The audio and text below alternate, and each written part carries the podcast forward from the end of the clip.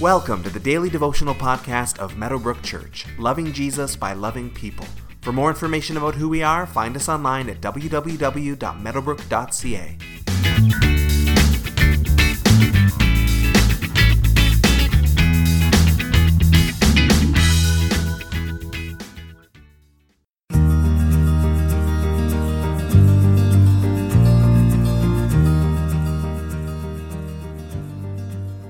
Diamonds are tiny but very valuable. The reason we know they're valuable is because people are willing to pay a very high price for them. A piece of corn is also similarly tiny, but it's not very valuable because we pay a very low price for thousands of kernels at the supermarket. The value of something is determined by the price that someone is willing to pay for it, and Jesus speaks of value when teaching on the kingdom of heaven in today's verses. Matthew chapter 13 verses 44 through 46 says, the kingdom of heaven is like treasure hidden in a field. When a man found it, he hid it again, and then in his joy went and sold all he had and bought that field. Again, the kingdom of heaven is like a merchant looking for fine pearls. When he found one of great value, he went away and sold everything he had and bought it.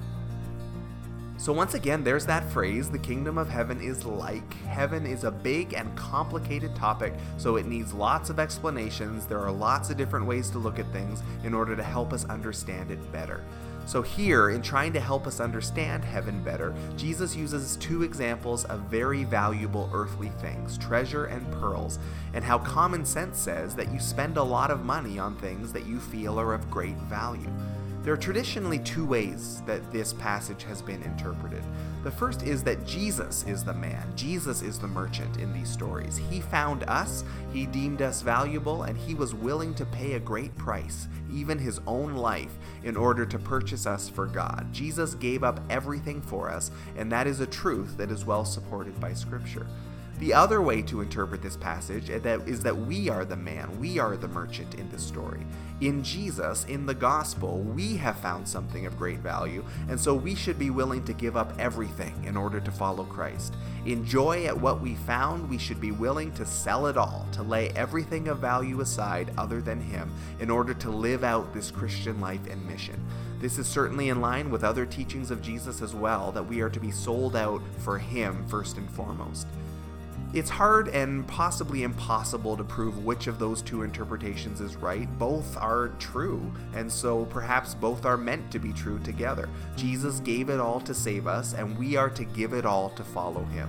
We are of great value to him, and he is to be of great value to us. Today, take some time to thank Jesus for all that he has done and all that he does do for you. And also take some time to reflect on yourself. Are you sacrificing what you need to in order to truly live out this Christian life? Are you sold out for him? Is he the most valuable thing in your life? And what changes, if any, might need to be made to put into place the principles of this passage today?